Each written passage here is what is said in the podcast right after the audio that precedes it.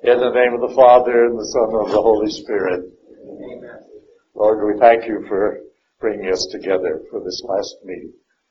We ask your blessing on our efforts. Help us to kind of bring it all together now and help us to really understand the contributions that Judaism has made to Christianity and why and where the two uh, separated. So we ask your blessing on our efforts. Just give you praise and thanksgiving in all things. In Jesus' name. Well, it's always sad to uh, come to the end, but uh, that's the way that I guess it should be. Uh, today I would like to uh, end the story of the Jewish people, particularly after the Babylonian captivity. As I've said before, the people who were taken off from southern Israel, the land of Judah, to Babylon, had no under reason, they had no uh, understanding of why they were being taken, being taken off. You know, they looked to the covenant that God made with Abraham and Moses and David and down through the prophets that assured them of God's protection. And yet, they didn't realize that it wasn't God who abandoned them. It was they who abandoned God. By not living up to their end of the covenant. The main reason for the covenant that was made with God, the main reason of God's plan of salvation then and now, is always to spread the good news of what God has done for us throughout the ages. Not just at the time of Christ. However, that is the apex of the effort. But down through the ages, God has given us so many instructions and aids in various ways to understand that His love is eternal. But there is a flip side, there is another side to the coin, and that is obedience. Obedience to a certain way of living so that His love will then radiate out to those around. And we should be very aware of that. And hopefully today I can bring it all together so that you can see that. It's so important that you really understand that God is not just up there. God is not just in the temple as the Jewish people thought. God is not just in our tabernacle on the altar. He is in and within all of us, within us. When we consume the bread and wine that has been consecrated into his body and blood, he is now within us.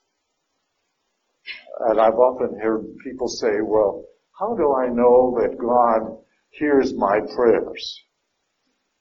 Well, if you think about it, if He is within us, obviously, He knows what's going on in our minds, in our heart. And if our heart, mind and heart are truly in the right place, then God is already aware of our intentions, our purpose, our meaning, and what our prayers and our needs are. But the Jewish people didn't understand that when they were carted off uh, to Babylon and made captives. I don't want to use the word slaves because we in America have a different understanding of what slavery is than what it was there. Theirs were more like indentured servants. They were treated reasonably well. They were allowed to live their own life and have certain uh, freedoms within you know, a certain range. And it wasn't until they started the synagogue system, that is the uh, meetings, the uh, this, to understand and study the book of Deuteronomy, which contained the majority of the sayings and the laws that Moses had given them and the various laws that had grew up since the time of Moses to the time of the writing of the book of Deuteronomy, which was in the 7th or 8th century BC. And they finally woke up. They woke up to the idea that it was their own sin, their own neglect of obedience that caused them to be in Babylon. Now, we might take that as an interpretation in a way of our lack of obedience is going to be punished either by purgatory or sadly by eternal damnation. There is another side of the coin, then and now. And unfortunately, we have swung the pendulum in the opposite direction. It has gone to the side of love, love, love. Before Vatican II, everything was hell and damnation, and if you don't do it this way, you're going to go right to, you know. And church fathers, with reasoning, uh, said that isn't true.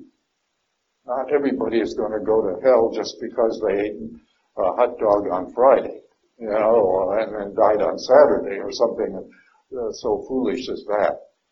But there is the idea that we do have to account for our failures as well as being given credit for our uh, many good blessings and good things. So they finally woke up, but then they went to the opposite extreme. They were going to obey every one of those laws of uh, Moses, and they were going to do this, and they were going to do that, so that when they were finally released from Babylon through the good graces of Cyrus the Great, the Persian who overcame uh, the Babylonian Empire, and through the good graces of Cyrus, who many people think were was inspired by God uh, because he did something that was totally unheard of in those days, releasing uh, indentured servants or releasing the captives that was there because he knew that they were unhappy and he wasn't going to get the best out of them and it was a burden. So God inspired him to release and not only release the captives, but help them reconstruct their lives, help them to get back with protection as far as Israel. And even he went so far as to help them rebuild the temple, the Solomon's temple, not entirely, not to the glory that it once was, but at least enough to be of service so that they could reconstruct their lives uh, and start the worship service again that they had known before. Now, also during this particular time, in the teachings of these little house uh, groups, which became the basis for the synagogue system, the priestly class came to power Remember, there was no king, there was no structure, uh, there were no leaders in Babylon of the Jewish people, and so it was the priests who kind of came to power. Prior to this time, there was no one who was considered the high priest. But if you recall in the many gospels, um, the high priest was the most important person, even greater than King Herod. Uh, Herod and the various periods that follow. There's his father, son, grandson, and great grandsons. Yeah. Uh, there were seven of them altogether uh, in succession. They were put in there by the Romans to give sort of semblance of order, but they were never really accepted by the people. In fact, uh, Herod the Great wasn't uh, fully Jewish anyway. He was an Idumean, which means that one of his parents was from Idumea, one of the uh, neighboring nations, which of course was against uh, the Jewish rules at that time. and he was never really accepted, neither, neither was any of his children or grandchildren uh, accepted. So the high priest became the ruling person in Israel at the time of Christ and for a long period before. But I'm getting a little ahead of, of the story. The people did come back, as I said, through the good graces of Cyrus the Persian or the Great. But they were never under uh, sovereign rule. They were always under uh, the domination of the Persians who were very lenient with them. But then, as you know, Alexander the Great in the third, or, or really the latter part of the fourth century uh, BC, conquered the Persians, and so they were under the domination of the Greeks for a long period of time. The Greek, you know, after Alexander the Great died, uh, the Greek Empire was sort of broken up into ten different uh, smaller kingdoms. Five of them, just coincidentally, five of them in North Africa were headed by the Ptolemy kings, and five in the Mid-Eastern countries, which included Israel, were headed by the Seleucid kings. Um, they were not really kings in their own right. They were still under the domination of, of the Greeks, but the Greeks were losing uh, power and structure and organization. Anyways, Antiochus IV uh, was the ruling power from Greece over Israel in the second century or third century uh, BC, and he tried to instill the Hellenistic uh, faith and culture and religion on the Jewish people. And he insisted that they abandon all of their Jewish laws and customs. Well, you can see the clash that developed right there. If they came back out of Israel with this strong determination to obey all the rules and the regulations, and then they meet up with a culture that was totally opposed to those same same rules and regulations, uh, what happens, of course, immediately a war breaks out, and the Maccabees family was in charge, not just totally, but in charge, you might say, of developing uh, a counterattack against Antiochus IV and the Jewish, uh, rather the the Greek uh, army, if you can call it that, that was there. And this set up uh, quite a war uh, of cultures and ideologies and a number of other things. It became the basis for the books of the Maccabees, which you can read uh, at your leisure. They're interesting, a little confusing, but nevertheless interesting. More importantly, it became the basis for the book of Daniel. Now, Daniel is an unusual book. It is uh, classified as apocalyptic literature. The, it's divided into three different parts. The uh, actually four different parts, but that's okay. Um, it reads uh, like a fairy tale. It was a criticism of what was going on at the time. It was a criticism of Antiochus IV, the Greek king was ruling over them. It was a criticism of the things that he was trying to uh, get the Jewish people to do. Uh, and if you read it uh, directly, you'll be totally confused, I'm sure, unless you understand the history behind it. Because, first of all, it's set back in the Babylonian time period. And it was done that way to escape the censorship of the Greek people. So if you read about it, it's all written as if everything was happening back in the 6th century BC in Babylon. Well, that is not the case. Uh, it was satire and a criticism uh, and sort of uh, language that would bring hope to the Jewish people of that time period. Much of it was uh, put in the language of dreams. Um, you've all heard about the writing on the wall. That's where it comes from. Uh, and there's so many other things that are in there that um, require a lot of uh, investigation and explanation, and I won't get into all of that today.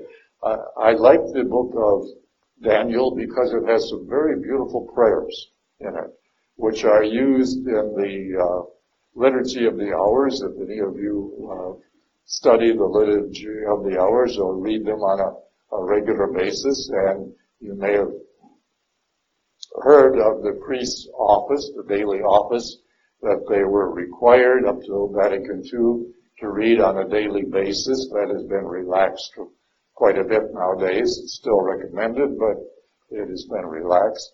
Uh, the number of prayers that come out of uh, the book of Daniel are used frequently in the liturgy of the hours, and quite often you'll hear some portions of it as the first reading uh, in the uh, daily and Sunday masses.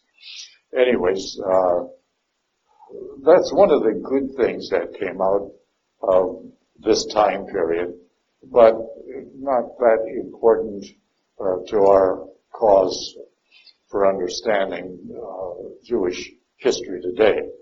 Okay. Some of the other things that were, and I want to go into the good things.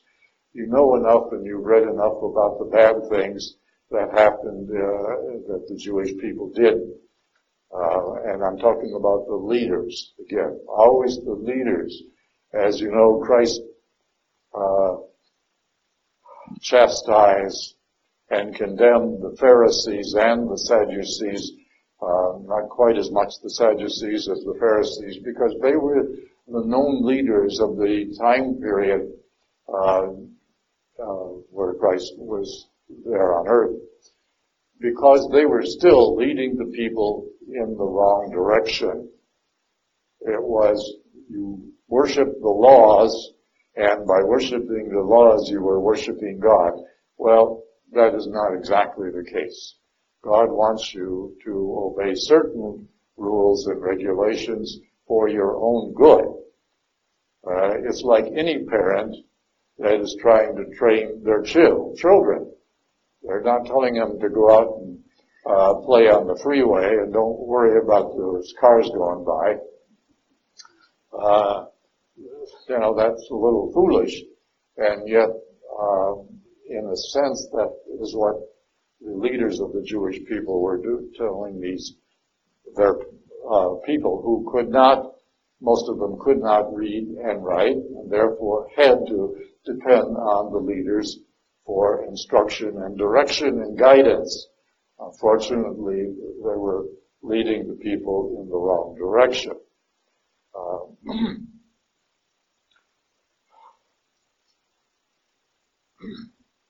another item that was a good thing that was done was the finalization of the structure of the Old Testament. Uh, the Old Testament was brought together in pretty much the form that we have today. Uh, and then at another point in time, it was translated, the, the Jewish scriptures, the Hebrew scriptures, I should say, were translated into Greek. For those people who left Israel and went to other parts of the country, particularly during and uh, immediately after the Babylonian exile ended, uh, many of them went to different parts of the country and never returned to Israel. They picked up the Greek language and never learned or totally forgot the Hebrew language or the Aramaic language. And after a while, they wanted the Hebrew scriptures to be translated into Greek in order for them to understand and use in their own services in Greek. And that eventually happened. There were 72 people were drawn, six from each of the remaining tribes of Jacob, and they came together to write the uh, Jewish uh, scriptures into Greek, or translated into Greek. So that was a good thing because then it permitted millions of Jewish people all over the known world of that time uh, to read the scriptures. And of course, what did they read? Primarily the book of Deuteronomy, which was the laws. And they continued to worship the laws. Now, we should take note from that and not worship the laws, but use them as guides because God is more interested in what is in our mind and our heart rather than in our actions. Not that the actions don't count, but what's in our mind and our heart is far more important to Him. And the other thing that is more important to Him is that we worship Him on an individual basis. Coming together periodically, Sundays and other times, as a community is also important. But worshiping Him on an individual basis is the most important thing. Okay. The other important item that came out of this time period, that is from the uh, release of the exiles from Babylon in 539, beginning in 539, there were three waves of releases over a period of uh, almost a hundred years. Uh, three groups of people, and not everybody, not all of the Jewish people returned um, to Israel. But what happened when they did return? Well, they weren't greeted with any great fanfare. They weren't greeted with any great welcome. They were greeted with a lot of animosity partly because they felt that the people that were left behind that never went to Babylon uh, were forgotten and totally abandoned. And so you had a great deal of animosity. On the other hand, the people that uh, were born or and raised in Babylon didn't know any of the uh, people in Israel, and you had that kind of problem. So they had to go back and start all over. There was no city of Jerusalem. There was no temple. There was no structure. But through the efforts of Nehemiah and Ezra, who became important people while still in Babylon, uh, they helped a great deal.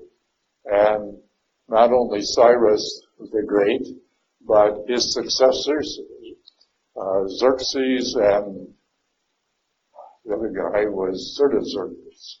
Xerxes and Xerxes, I believe, if I'm pronouncing it correctly, uh, also helped out. Amazing because this was never uh, done before by any other nation that we know of to help out uh, people who were captives within their country and who were released under their good graces uh, and helped out to return to their homeland. During this time period, we had another thing that happened, and that was they began to realize that they were never going to be uh, sovereign people. They were never going to be the rulers of their own country, and therefore they couldn't call Israel their promised land. I wish they would remember that right now, but they don't. Uh, so at the time period, the idea of a new promised land began to take shape. And where was this new promised land? Well, eventually they put it together and they realized that the new promised land could only be a return to heaven and a reuniting with God himself, which of course we call heaven.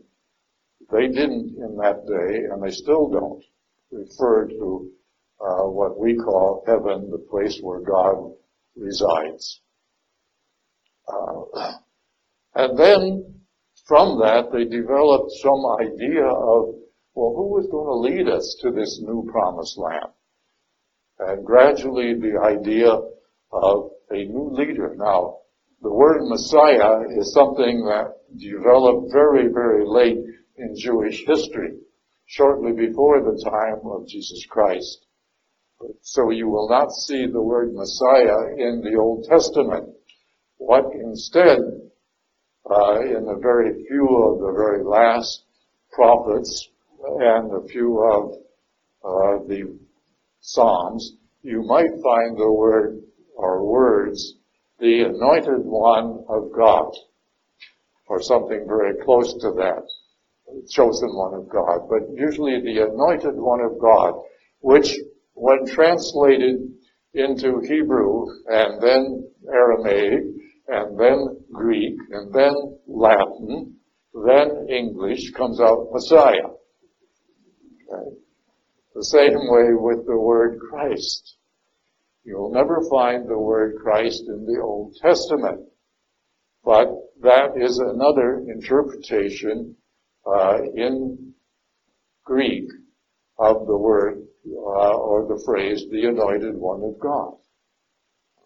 So you have two words that dovetail into the same uh, end result or meaning.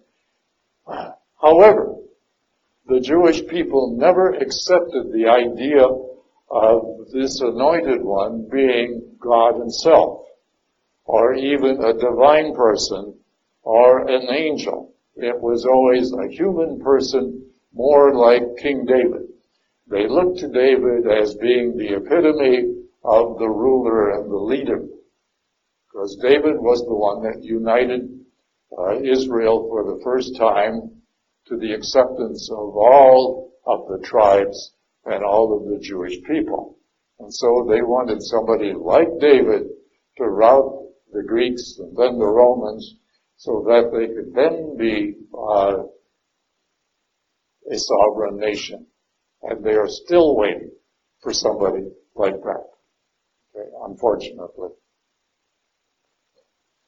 So we have a number of things that came from this time period, but there's very little writing uh, that tells us uh, about everyday life of the Jewish people from the time of the return from the Babylonian exile to the time of Jesus Christ. Um, it's unfortunate, but when the Bible was finally put together, that is, the Old Testament was finally put together uh, around the second century BC, uh, shortly before the uh, war of the Maccabees, and then there were six or seven books written uh, by the Greeks at that time, which were added, and then that became a bone of contention, you might say, because the Greek version of the Old Testament included these six or seven books. When I say six or seven, it's because Maccabees, in some of those older or earlier translations, was only one book. And of course, now it has been divided into two books uh, because uh, when it was actually written and joined, it had to be put on two different scrolls because of the length, and therefore it became two books. So uh, it's really seven books were added uh, to the Jewish scriptures to give them a total of 46 books.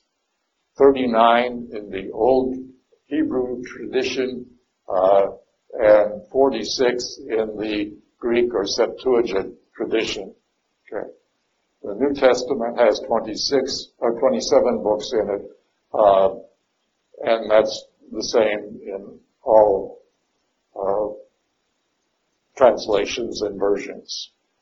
Sometimes there's a little bit of uh, adjustments or changes in the Old Testament, in some of the chapters and verses, and in the numbering of Psalms, but otherwise, um, most of them are the same. Okay. So you had a number of good things happen uh, during the time period of after the exile to the time of Christ, but a number of negative things as well. Again, the high priest became the ruling person and the idea of worshiping rules and regulations increased and multiplied, you might say. The book of the Talmud, uh, the verbal rendition of that, this is just a history of the Talmud. It is not a copy of the Talmud because that would be that big. Uh, I don't know how many, many uh, volumes it takes to complete it, but this is an interesting history of the Talmud, how it began and uh, eventually put together and then put into a write into writing beginning in around the fourth century AD and it wasn't until the 12th century under Moses Maimonides, never pronounced that correctly, but um, that really brought it to light. And the Jewish people really look to the Talmud more so than they do the Hebrew scriptures, unfortunately. So we have a, a number of things that uh, were good and a number of things that were wrong. The whole idea of worshiping laws is still wrong because you're not really worshiping God of those laws or for the purpose of those laws. You may think so, but unfortunately it isn't. And that's true with our faith today. We have to be very, very careful that we are not worshiping just laws or putting, going through the motions of being Catholic uh, or Christian simply by fulfilling certain laws because that's of no value. What we want to do is really worship God. If you look on the reverse side of your program today, I, any other questions right now? before I go on. Justin?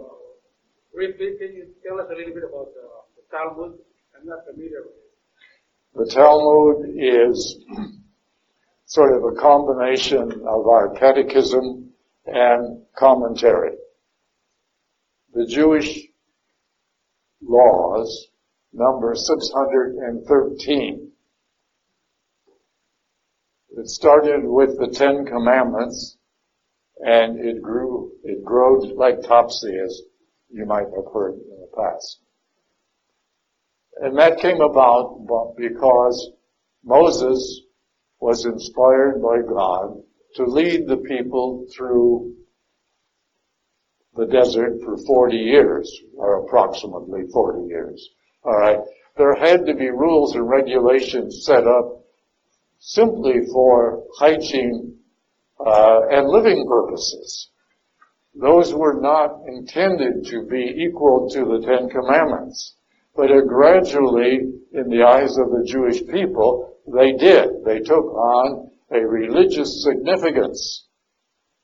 And from there on, many laws that were set up by the Jewish hierarchy or high priest or whatever were not always intended to be uh, equal to the Ten Commandments and part of their uh, worship service, but gradually over a period of time, they did. Let me give you a little example. How many of you, when we say the Our Father at daily Mass or Sunday Mass, hold hands or lift up your hands such as this? Okay? That has never been a church rule. It came out of practice from the charismatic renewal back in uh, the mid 1960s. But gradually it came into worship service and now it's like an automatic thing. But that was never intended to be part of our church tradition or customs or culture. But those things, you know, come along and it's human nature, nature to just absorb it and have it become part of your everyday life. And that's what the Jewish people did. The only thing is, they will go too far in many cases and make these things laws that if they are not observed, then you're, uh, you're really committing a great sin. And look at how many times Jesus was criticized, particularly by the Pharisees, for worshiping on a Sunday. And finally he said, you know, like in exasperation, mankind was made not for the Sabbath. The Sabbath was made for man as a day of rest and recollection and worship in a sense. So the whole idea of Sunday, which as I told you, I believe last week, was changed from the Friday evening to Saturday evening of the Jewish uh, faith to uh, Saturday evening to Sunday evening in the Christian faith by the Emperor Constantine. It was King David who made Jerusalem the center of Judaism. And why? Because by having a center, a focal point from which all rules and regulations were disseminated out, gave some structure and authority to the Jewish faith, which it did not have before that. The same idea was transferred into Christianity with the center, the focus of our faith being from Rome. Because Rome was where Paul and Peter both were martyred. It is where the Emperor Constantine freed the people, all people, to worship uh, however and wherever and whatever they wanted to, uh, and built the first Catholic or uh, Christian um, basilica in Rome. So Rome became the focal point to give it some structure, some authority, some recognition, and is still that way. Rome is not God in any shape or form, and doesn't tend to be. But nevertheless, we recognize the church as being the extension of God, and that is where the seat of authority is.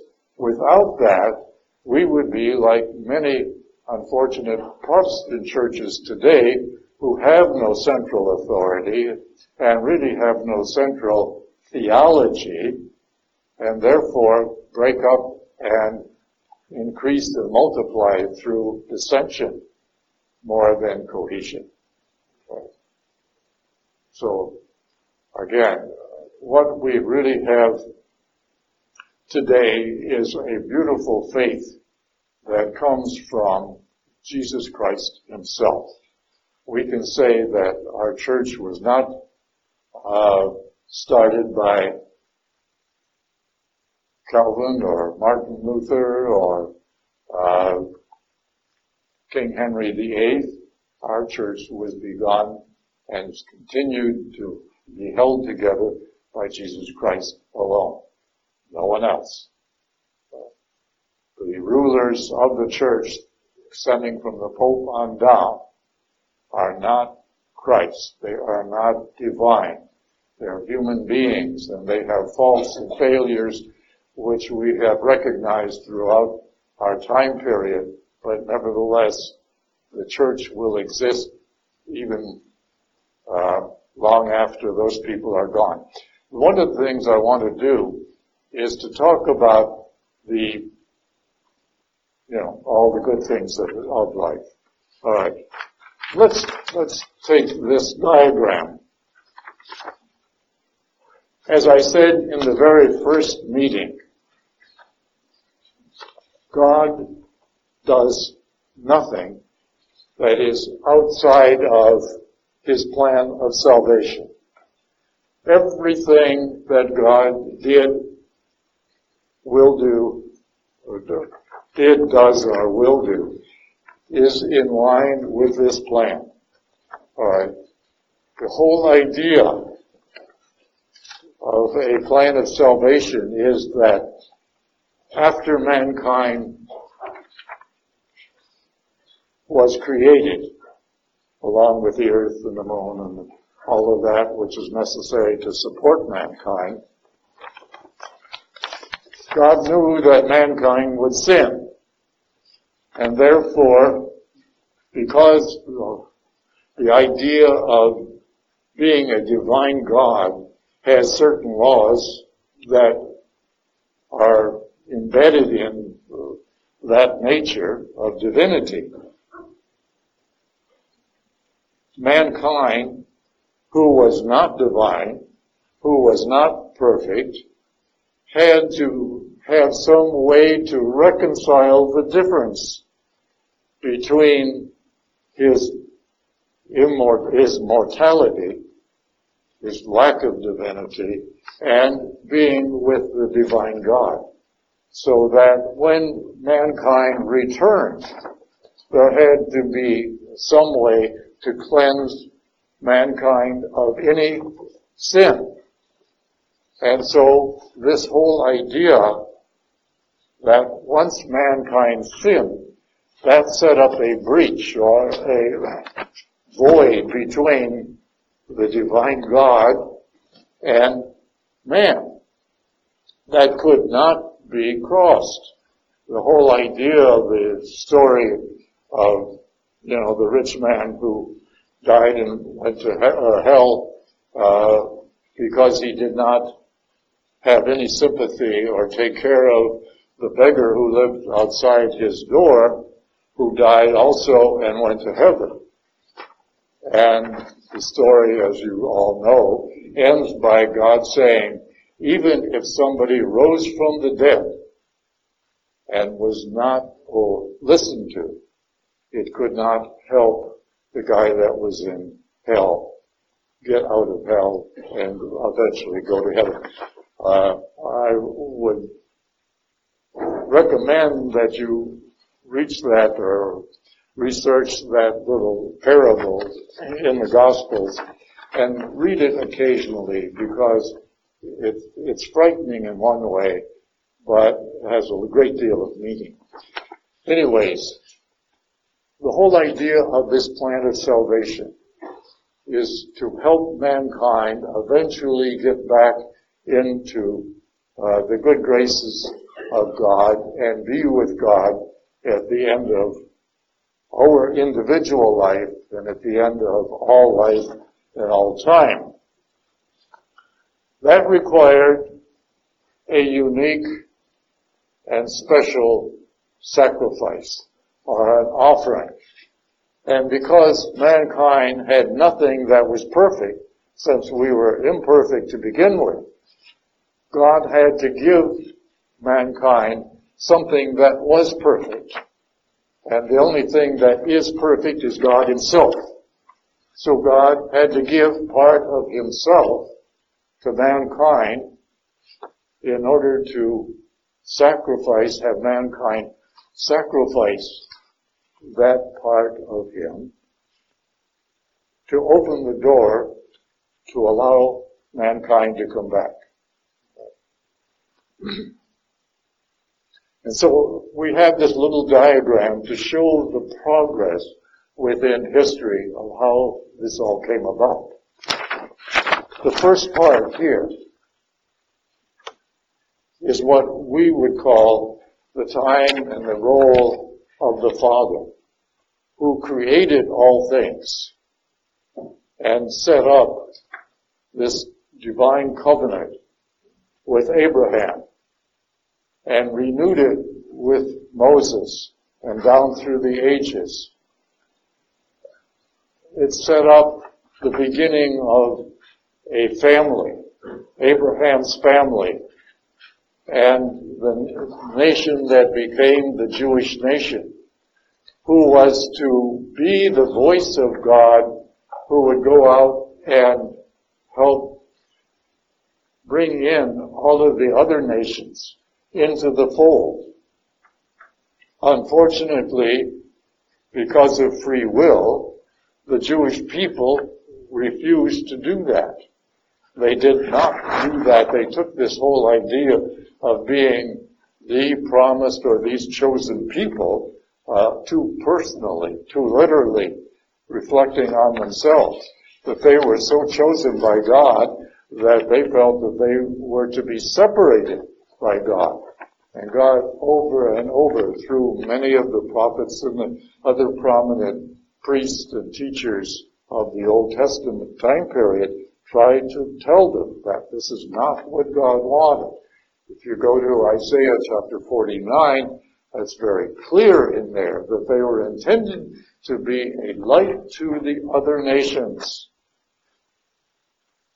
A community that was a loving, uh, and wanting to help each other and help all of their neighbors. But they made them themselves an exclusive community rather than uh, an inclusive community.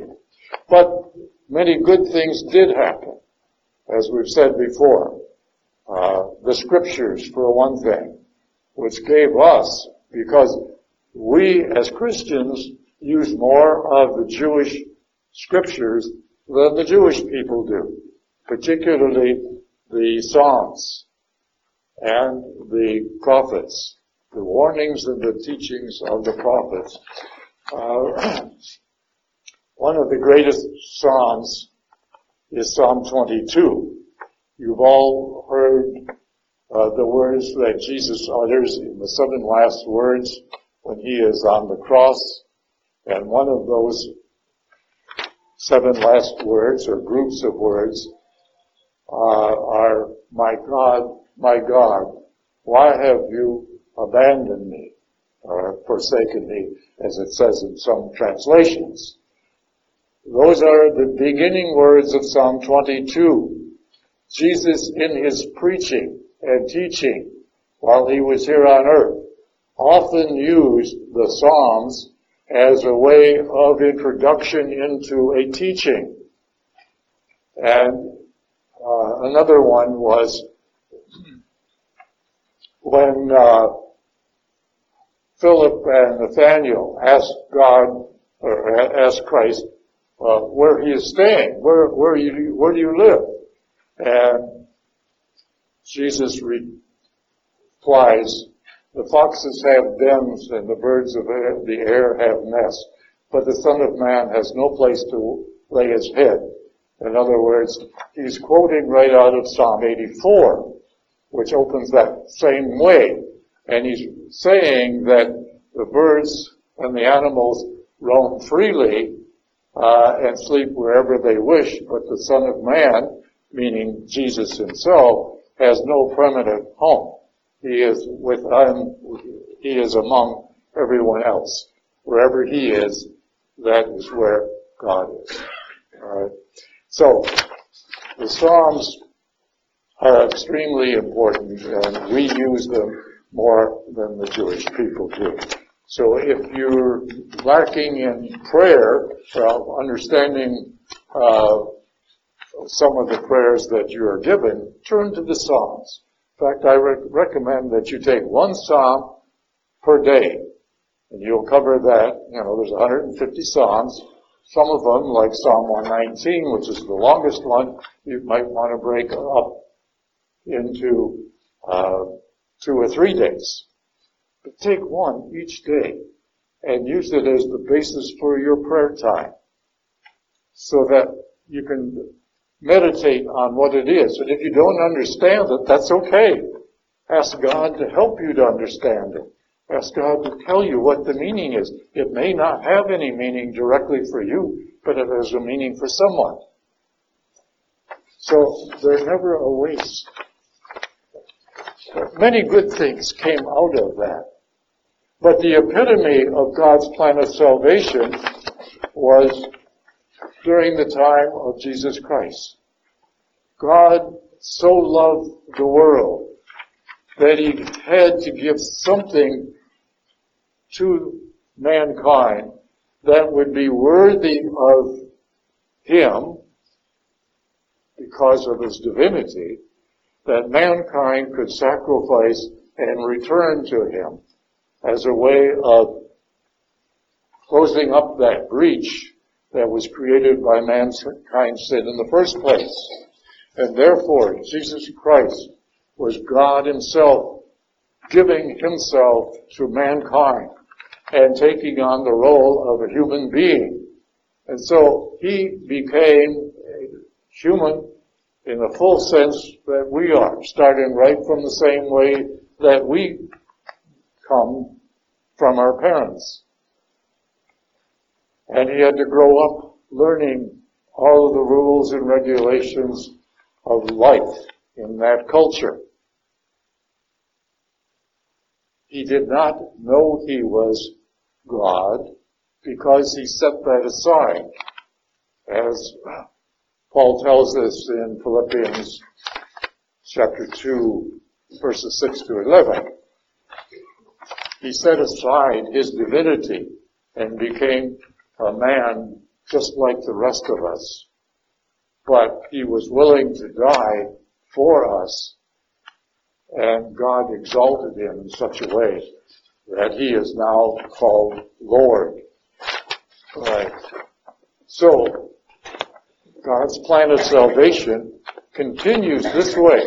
But, what is happening here? The Jewish people are following this word for word up to this point.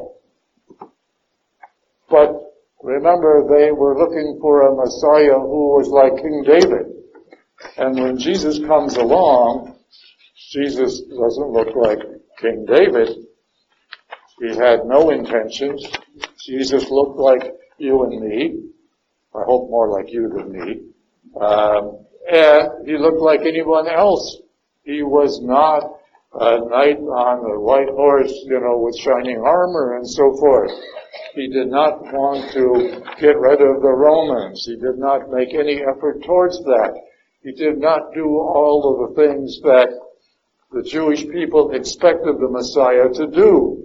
And therefore, they ignored him. They ignored him to the point of actually putting him to death because they thought he was speaking against their culture, their way of thinking, just as they put to death all of the prophets because they didn't like what the prophets had to say and they didn't like what Christ had to say. So little by little, although they were following this part, they're starting to drift off. They're drifting off of God's plan of salvation. If you go to Psalm 81, Psalm 81 will tell you exactly that this is what's happening. I left them through their own designs. He's not wiping them out. He's leaving them do what they want, and they're continuing on, but they are continuing off of this path of salvation. And so this is why Christianity and Judaism could never blend together. We could never be one organization or one faith because at this point in time, they have left God behind to follow their own design. And now they are drifting off on their own. Does that make sense?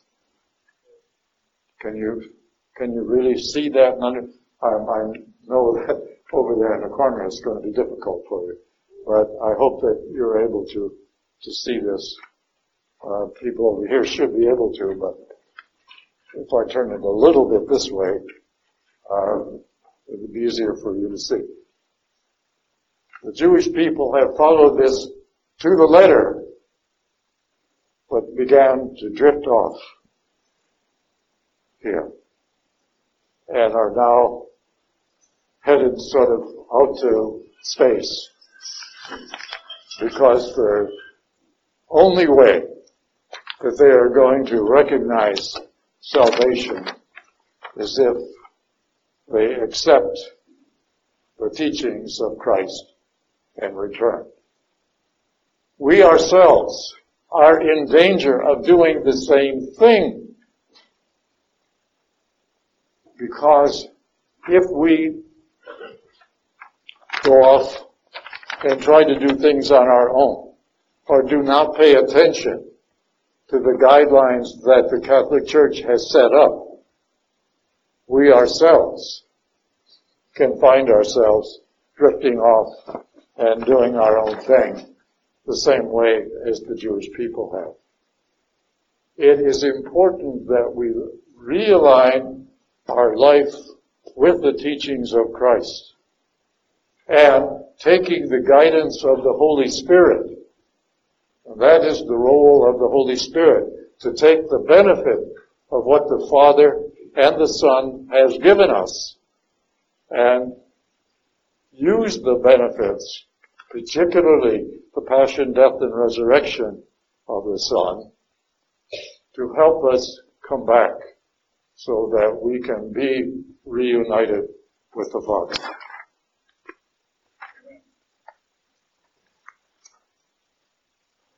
Does that make sense? That is something that is a very simple thing in a way, and yet not probably easy for a lot of people to do. But again, we cannot live our life solely by ourselves, within ourselves. We need the help of Christ, we need the help of the Holy Spirit, and we need the help through the church.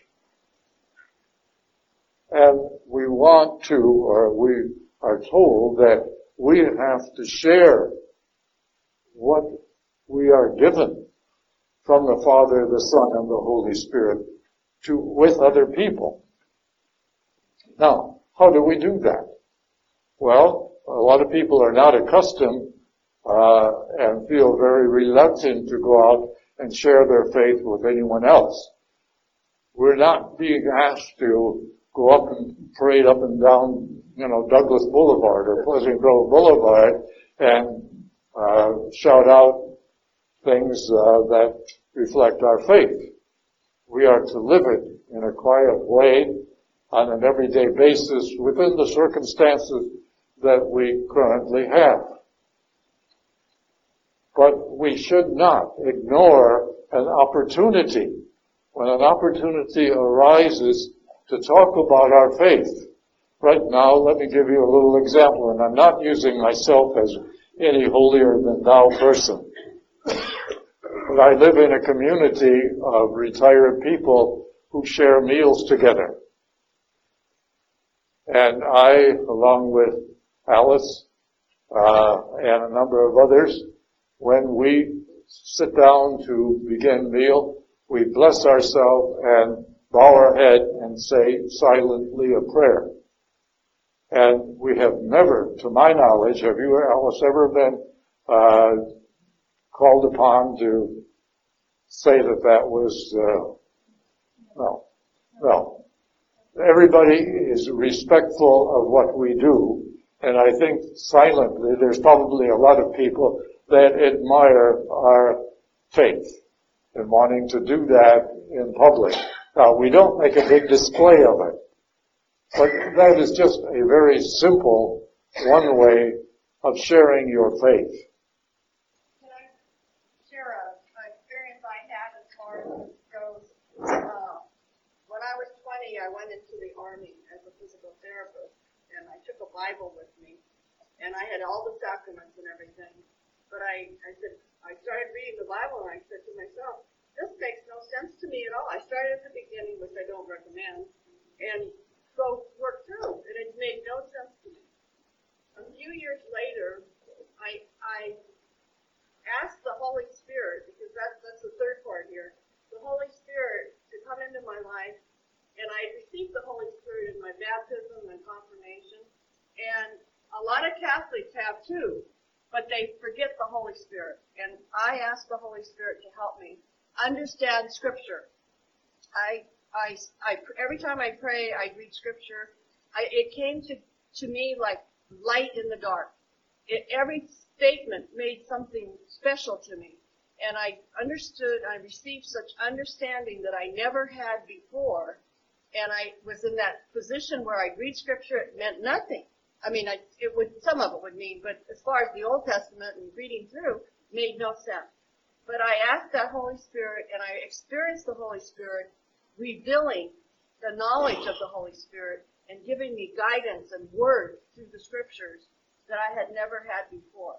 And so I can only say that the Holy Spirit is so important in all our lives and to live daily by the Holy Spirit in conversation with the Holy Spirit of what to do in your lives will make a whole difference in your life and you'll experience Jesus in your life in such a powerful way that that you know you'll know it's like night and day and the Holy Spirit working in you. And that is that's why he gave the Holy Spirit to us to give give us wisdom and counsel and guidance. Amen. Amen. Thank you. Thank you very much.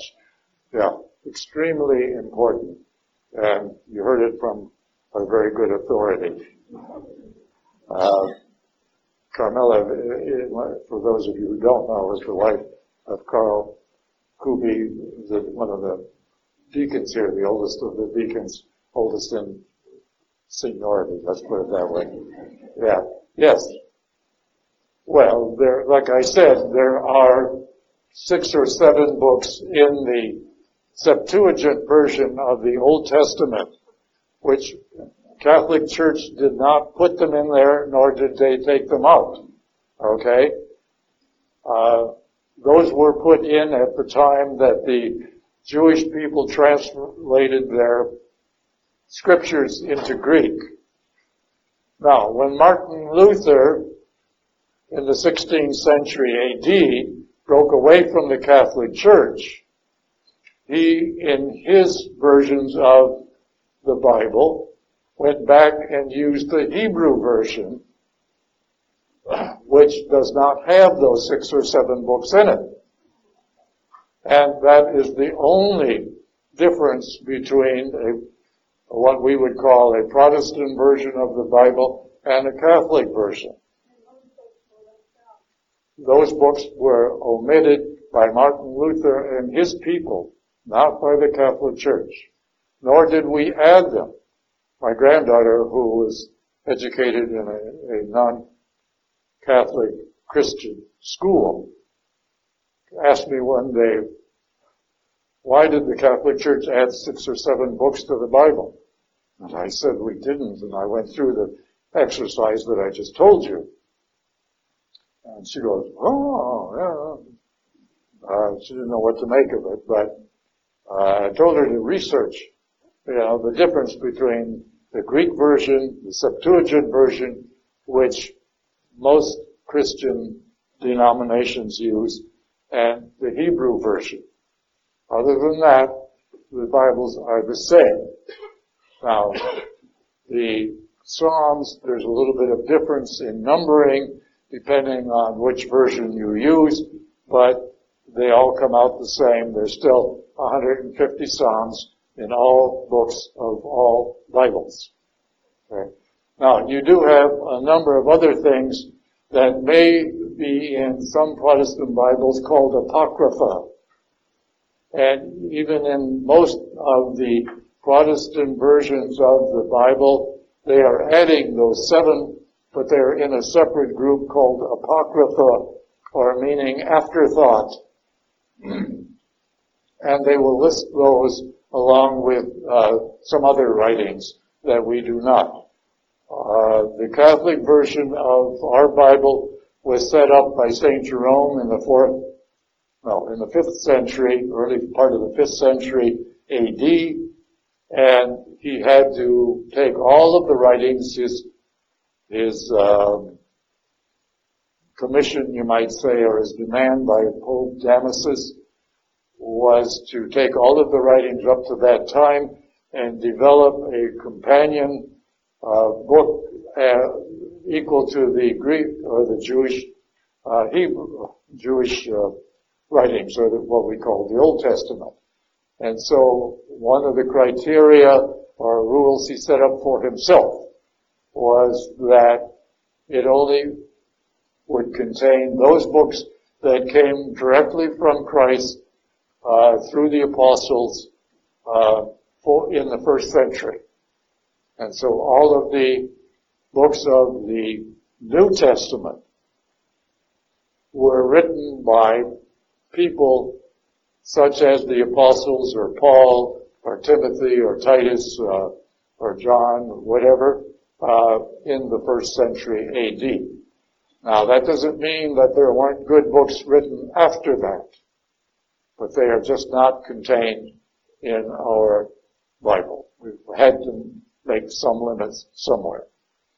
So that's why uh, how we got to 27 books in the New Testament, uh, 49 books in the Old Testament. All right. Yes, but you got to be careful. Don't don't use the word wipe out to mean slaughter or anything. They were taken off to Assyria, never to be seen or heard from again. All right, and there was only the two in the southern kingdom, Judah and Dan, that were left. And those were uh, taken off to Babylon. And so the whole idea of the tribal structure was destroyed with the Babylonian exile. And so they all disappeared, uh, along with the idea of the Jewish monarchy that disappeared as well. The temple disappeared, but it was rebuilt. Now there's an important lesson right there. The temple was rebuilt not to the same elegance that it was before Babylon, but at least it was serviceable. It was then rebuilt in the early part of the first century BC by uh, Herod the Great. That's why he was called the Great, because he built this beautiful temple, which is known as the Second Temple. Now, this temple, because the Jewish people did not accept Christ, rejected him and crucified him. This temple was also destroyed in 70 AD by the Romans. It was a sign that God's covenant with the Jewish people, the old covenant, the first covenant that was made way back with, between God and Abraham in the beginning, was now withdrawn because not only did they refuse during this whole 2,000 years between the time of Abraham and Christ, refuse to stay on this path here. They went off time and time and time again, and Jesus or God got keep bringing them back through various priests and prophets and other leaders constantly bringing them back. But at the time of Christ, when the leaders should have known from the writings of the prophets, particularly Isaiah, Ezekiel, and Jeremiah, that this man was fulfilling the description and the teachings of the anointed one of God. They should have known, and they should have gone back, but they ignored it because they were trying to protect their prominence, their their pride, their job, etc., etc., and they totally ignored ignored it as the prophets were ignored in the past. And they crucified Christ thinking that was a way to get rid of him. Because they didn't believe, not only did they not believe he was uh, the Messiah as he told them, uh, and as others had tried to tell them, uh, well, uh, you know, they, cru- they crucified him as the prophets were crucified, were crucified, etc., etc. And therefore, God withdrew the uh, covenant, and it was signified by the destruction of the temple, which was their uh, their idea that God was among them and favored them. But he was only in the temple. What happened outside was none of his business. Um, and God said, no more of that. And the temple was destroyed, never to be rebuilt. So there's kind of a lesson in there. He had the dis- temple destroyed back in the 6th century by the Babylonians, but it was rebuilt through his help and inspiration of Cyrus the Great and the priest Nehemiah.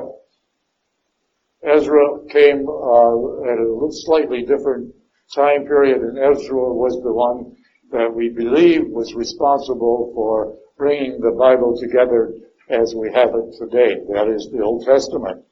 Uh, but the temple was never, that is the temple that Herod built, uh, was destroyed, never to be rebuilt as a sign that God was finished bringing the Jewish people along in a very special way as the chosen people.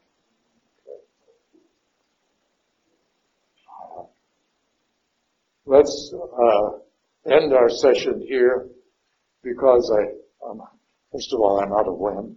Uh, but this is so important. Please don't catch yourself going off the beaten path.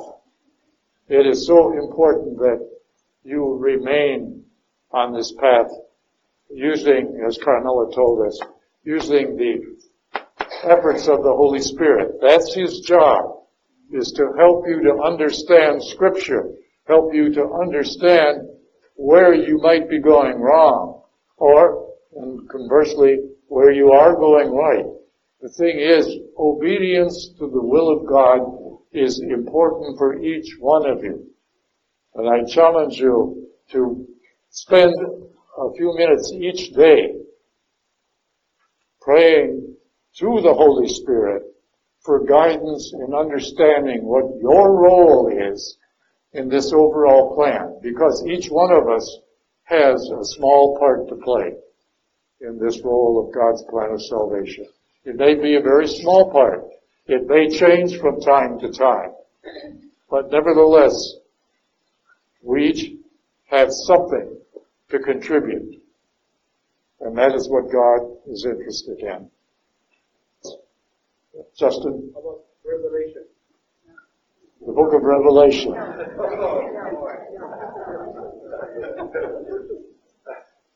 You know, in some ways I'd like to, but I've always said I'll never do it again. It is a very, very difficult book. And unless you have a very good understanding of the Old Testament, because there's a number of passages in it that are very akin to uh, the prophet Ezekiel. To some, uh, it is very much like the book of Daniel. Uh, but it is apocalyptic language that is, again, uh, sort of criticizing the treatment that the Romans were giving the Christians in the latter part of the first century, but it was disguised in such a way that it would pass censorship. Uh, and therefore the treat, let me give you a little example. It's talking about, and you've probably all heard of this and wondered what the heck does it mean about the red dragon with ten heads and, and ten horns. Well, the red, the word red in Hebrew comes out Herod. And the ten dragons are, not, not ten dragons, seven dragons. Seven dragons with ten heads. And that is because they represent the seven Herods of that time period.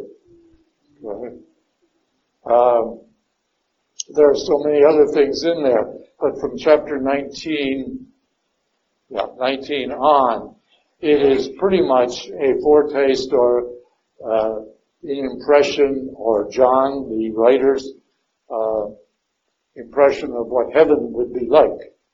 And it begins with the idea of Mary being the modern Ark of the Covenant, meaning Mary carrying God himself. Remember the Ark of the Covenant contained the manna and the Ten Commandments and the staff of Aaron. All those things that were directly connected with God himself. Well, Mary is often referred to as the Ark of the Covenant because she carried God himself for nine months. Yeah. Uh, and you often will see Mary depicted as standing on the moon with 12 stars over her head. That comes right out of the book of Revelation, chapter 20 and 21. So there's a great deal of beauty in that book, but believe me, it's not easy to understand. Yeah. Oh, the Romans. The Romans at that time, yes. Anything that was printed had to be censored by the Romans uh, before it could be released. And you have the same thing back in the second century BC, and that's how the book of Daniel was written.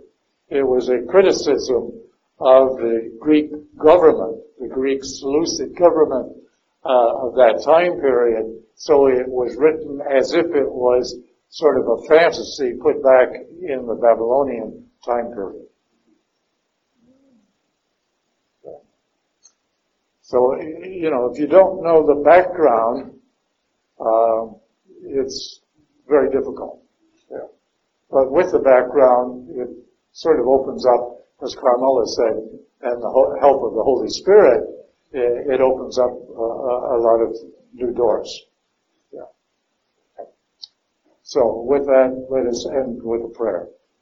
In the name of the Father, and the Son, and of the Holy Spirit.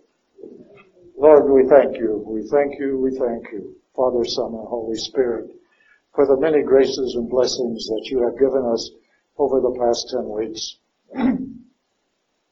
help us then to open our minds and our hearts, and help us to pray. Help us to learn how to pray to be with you in prayer, to understand your role for us. Give us the strength and the grace to open our minds and our hearts to you on a daily basis. Help us to be obedient to what you ask of us and to fulfill it with joy, with devotion, with sincerity, and above all, humility. So we thank you for this time together. We thank you and praise you in all things. In Jesus' name. Amen.